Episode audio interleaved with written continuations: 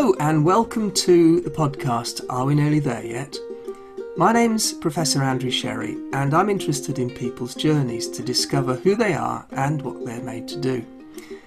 We can all learn something from other people's stories, so join me on another adventure.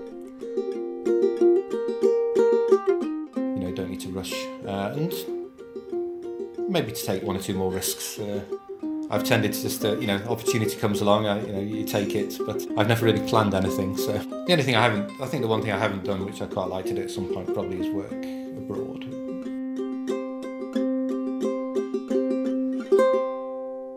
Today I'm talking to Robin Taylor, who is a senior fellow at the UK's National Nuclear Laboratory. Robin lives in West Cumbria with his family. Welcome, Robin, and thank you for taking the time out to talk to me. Thanks, Andrew. Thanks for the invitation. So, you grew up in Stoke. Uh, tell me a little bit about what that was like and what you were like at school and that sort of thing.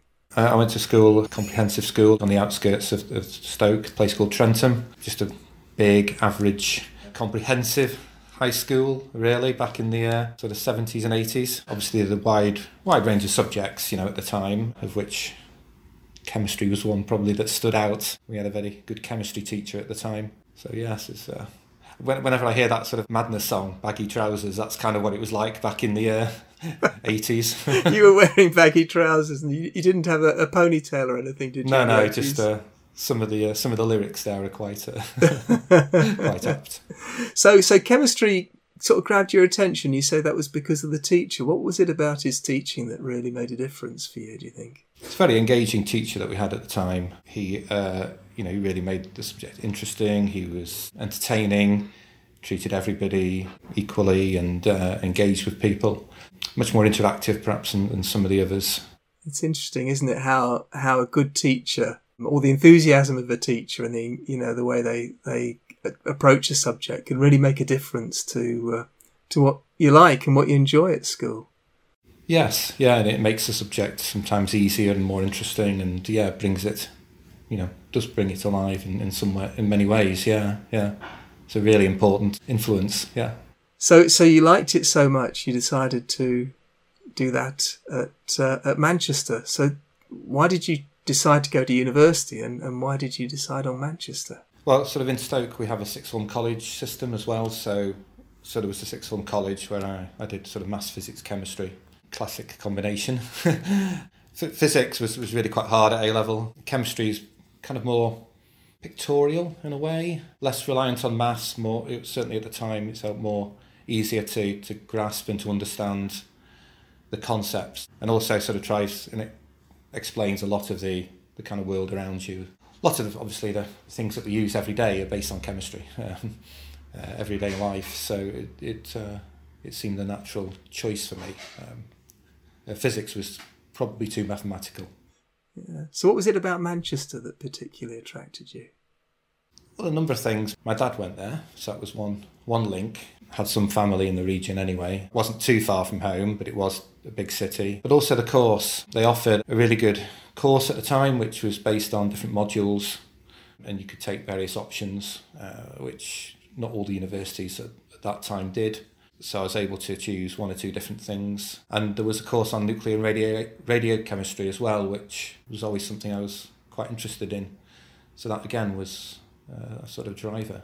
That was, that was a good good fit then. So how, how did you adapt from school and then college into university life? Did you find it an easy transition or how did you find it? I suppose it was a bit odd in that we had the sixth form college set up. So in some ways that was perhaps a bridge there were some downsides, I think, to that setup, but it did. It was more a setup based on individual learning and having been able to manage your time. So that was probably the one of the big changes, isn't it? Being, having to sort of take responsibility and, and manage your own time, make sure you get to your lectures and your practicals, that you, you do what's what's necessary amongst everything else that's going on. Did you find that you were enjoying the practical side of things more than the sort of theoretical side or the modelling side? Or? Practical's never been my strongest point, but it. What I did find was on the practical side, a lot of the instrumentation work was I, I preferred the sort of physical chemistry and the inorganic chemistry rather than the the synthetic organic chemistry. I was particularly bad at uh, at organic chemistry. so yeah, a combination I think of the the sort of more physical side and the theoretical side. It is funny that thing about chemistry, isn't it? An organic versus inorganic chemistry. What is? I mean, some people seem to love one and hate the other, or not be able to do the other, or or or, or the opposite. I've met very few people that seem to be as happy in both worlds. What what, what is it about that? Do you think? Organic chemistry. Some people have a knack for it. I, I think you have to learn how to how to make molecules, recover them from your solvents, uh, crystallize them, characterize them. Some people have a real a real talent for making it work. Um, uh, can be almost like a, a black art in, in some cases, I think. Whereas other people just don't seem to have that so much. And then it and it is a really practical traditional chemistry um, side, the organic. Uh, but you do get people who, who combine the two. We get a, a lot of in, inorganic synthesis type people uh, as well. So that's probably the, the area where it converges. you enjoyed your undergraduate degree so much, or university life so much, you decided you didn't have enough of it after three years. So you stayed on to do research, which is actually another big step. So tell me about what was your thinking at the time, and why did you decide to do that? I think originally I was I was looking for a job and considering um, you know um, went to a few interviews and uh, again it was probably things that were said in that final year. We, we did a research project which I, I really enjoyed. Well two research projects actually. And then one I remember one of the uh, staff saying that the sort of PhD was the best time that he had had as a chemist because it was the only time that you actually had a chance to follow your own nose, you, you know, develop your own area, really focus for three years on, on one one subject, which you would become the expert in. and after that, you you probably never get that chance again. And, and that, that sort of struck home, I think. I know I've said to, to PhDs, you know, students that I've supervised that, you know, at the, at the beginning, you have this sense of you know, you think you've done a degree, so you know a lot, but actually, when you start to focus in on, you know, a particular area, you realize how little you know. So you almost start a PhD feeling you know nothing, but then by the end of the time, you're absolutely right. You you you should be the world expert because nobody else has had three years to study that that narrow subject in that very very narrow area. Getting through those three years has its highs, but it also has its lows, doesn't it? Of course, yeah, and it's really excellent training in in being able to uh, to cope with those. You know, as you say, the highs where everything works and the lows where nothing works. Oh, I know. So t- tell us a little bit about your PhD experience. So yeah, so I did, decided to do a PhD in radiochemistry uh, in Manchester. Manchester were well known at the time and still are for, for that that area. So originally it was going to be on sort of nuclear reactions using sort of heavy element uh, bombarding of, of, targets. But the sort of facility there actually closed down, so so I switched to a, a more re- one based on neutron activation analysis. So this used the the reactor at um, initially the one at, uh, at Risley. The university had a reactor, didn't they, jointly with Liverpool? That's right. Yes, yeah, and uh, that's right, yeah. And then we moved to using the one at Imperial College for, for the last few months. So it was analysing samples from actually Roman pottery, working out the sort of chemical fingerprint of those using neutron activation analysis and gamma spectroscopy, and then some statistical methods, and then comparing different batches to see where some of these materials had come from originally, and that told some of our archaeologist collaborators things about trade routes and, and stuff like that. It's, it's fascinating, isn't it? That coming together of you know the, always the science and the arts where they, where they actually come together. So yeah, no, we had we had some really sort of interesting discussions with the sort of archaeologists who, and they think quite differently about. so as a scientist, you're taught to base things really on hard evidence and not to jump to conclusions and uh, really sift the the evidence that you've got and and uh, as they're trying to work out, you know, things that really are very unclear and uncertain and come to some kind of rational explanation of those. Uh, so it, it is a quite a, as you say, a meeting of, of worlds. So tell me, during, during your time at, at university, and I guess particularly in the PhD, which stretches you and tests you in different ways, doesn't it? What What do you think you sort of learnt about yourself and you, what you enjoyed, or what your strengths and weaknesses were? I think I really found that I did enjoy research, and that again, you have to go through some testing times where you just seems that everything's against you. but if you work hard enough and keep plugging away at the, at the problem, you know, you can get to that point. And not having the resilience as well, you know, because at the end you've got the the job of writing the thesis, which is something nobody enjoys, but has to be done. So you've really got to. So it teaches you a lot of, again about I think the having to work hard towards that goal even as well, and having the resilience to, to carry on. Yeah, I often say it. Tell it it having a PhD kind of says to people as much about you as a person as it does about the sort of quality of the science that you've done, because it is a test of character, as you say, isn't it? Yeah, and uh, I, th- I, think one of the other things that sort of influenced me as well was my my um, PhD supervisor did all sorts of huge body of work from many years going back, but never seemed to have time to publish it. So it uh, a lot of it was you know, just some great things that they'd done, and just no one else knew about it. But it has been an ongoing feature in your career of of publishing work and uh, getting it, you know, out there in the scientific literature and so on. Yeah, I think that's important, uh, uh, particularly in science, which is really built on that, that, body of knowledge that everybody contributes to. Yeah, that's right. If, if I mean, if you were talking to a young sort of scientist or an engineer who had that opportunity to publish, what would you say were the benefits to them of doing that? I mean, obviously, there's the there's a sort of benefit on, on paper. You know, you, have got you've got your papers on your CV, and um, people start to recognise recognise you, and it helps to build networks when you go to conferences and places. But I also think it's just personal satisfaction as well. There's a lot of that. As you know you've do, you've done a piece of work, it got to a certain point, and found out something interesting, and then the satisfaction of actually being able to get it published, and, and to get it published, it has to go through that really rigorous review. You have to be able to sort of uh, justify your your conclusions and your results.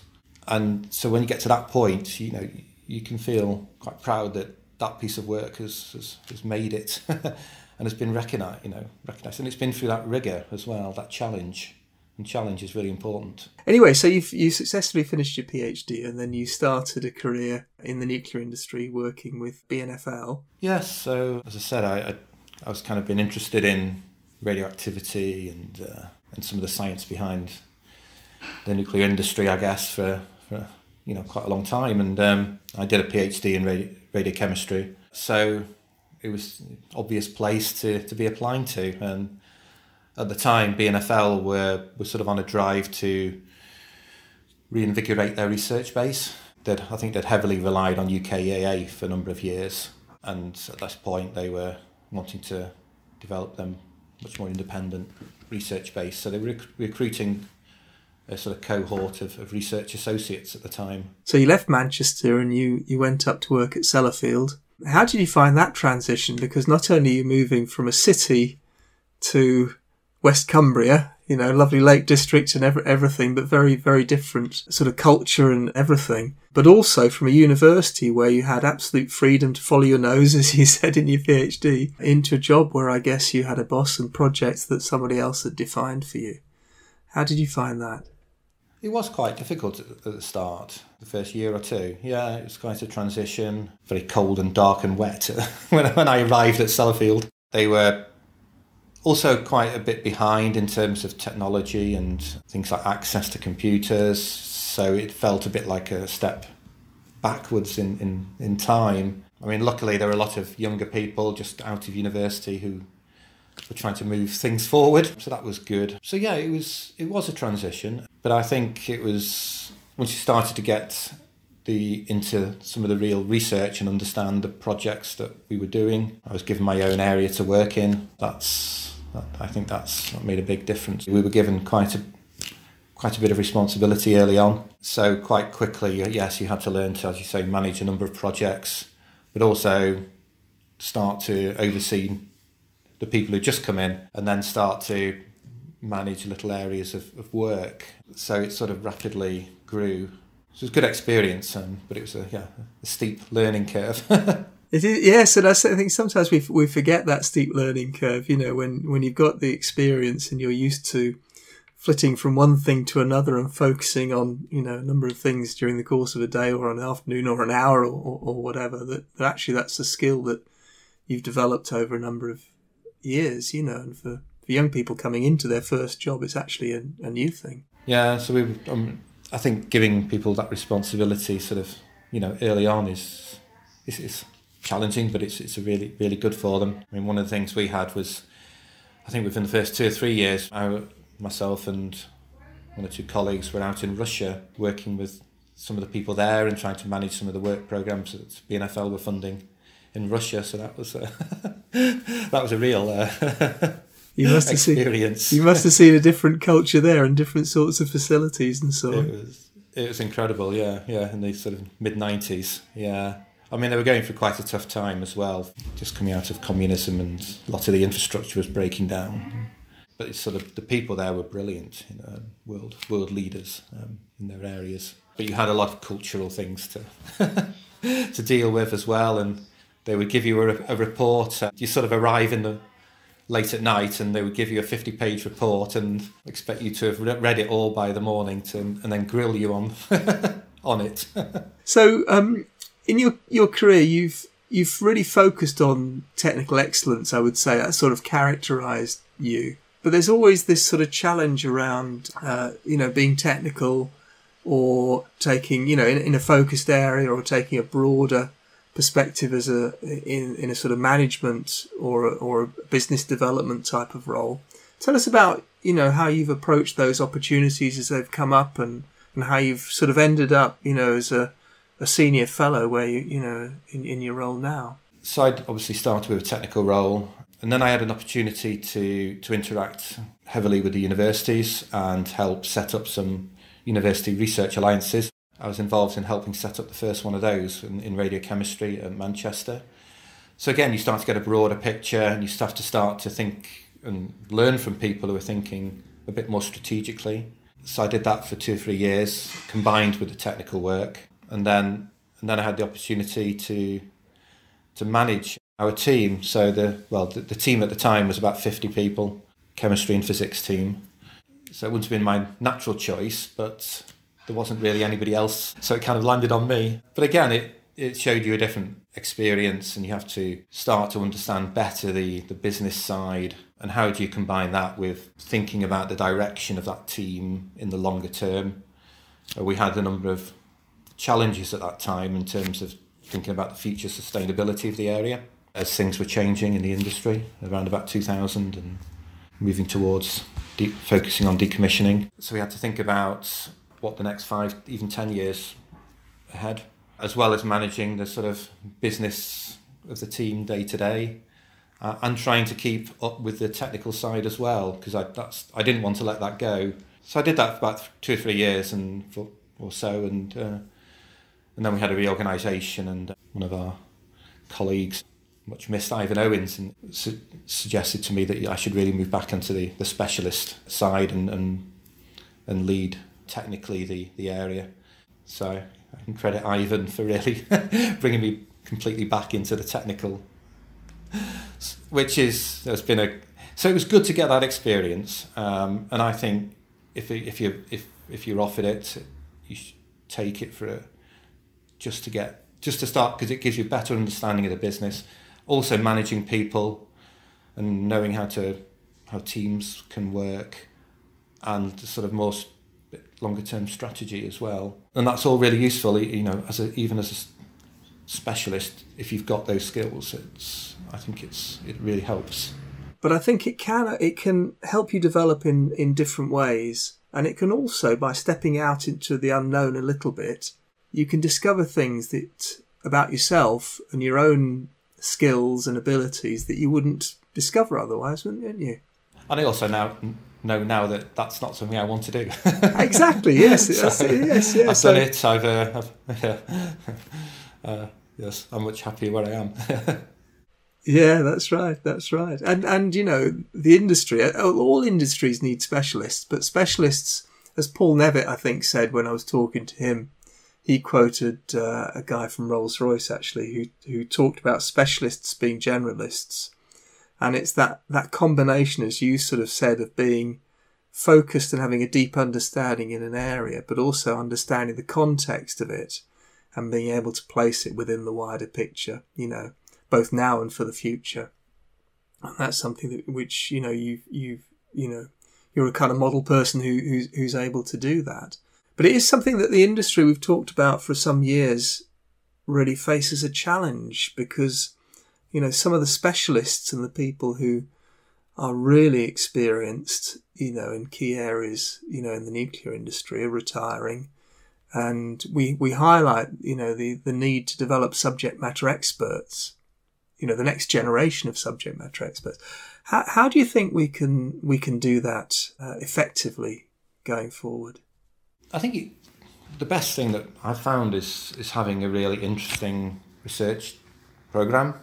You know that's what draws it, us in. Uh, that's what drew me in. We now have the nuclear innovation program, the advanced fuel cycle program, a part of that that NNL has, which is a really exciting long term, hopefully, research program looking at the you know the future technologies that we need and that it's those sort of things that really i think um, draw young people in and motivate them and then if we can give them the right opportunities when we when they do join we have a pretty good distribution in our team we have a lot of young really good people that we've managed to bring in over the last four or five years kind of on the back of the the afcp the advanced fuel cycle program the NNL's core science program and some of the research that we do for, for Sellafield and, and the NDA. So that's a combination of really good science and useful science, applied science.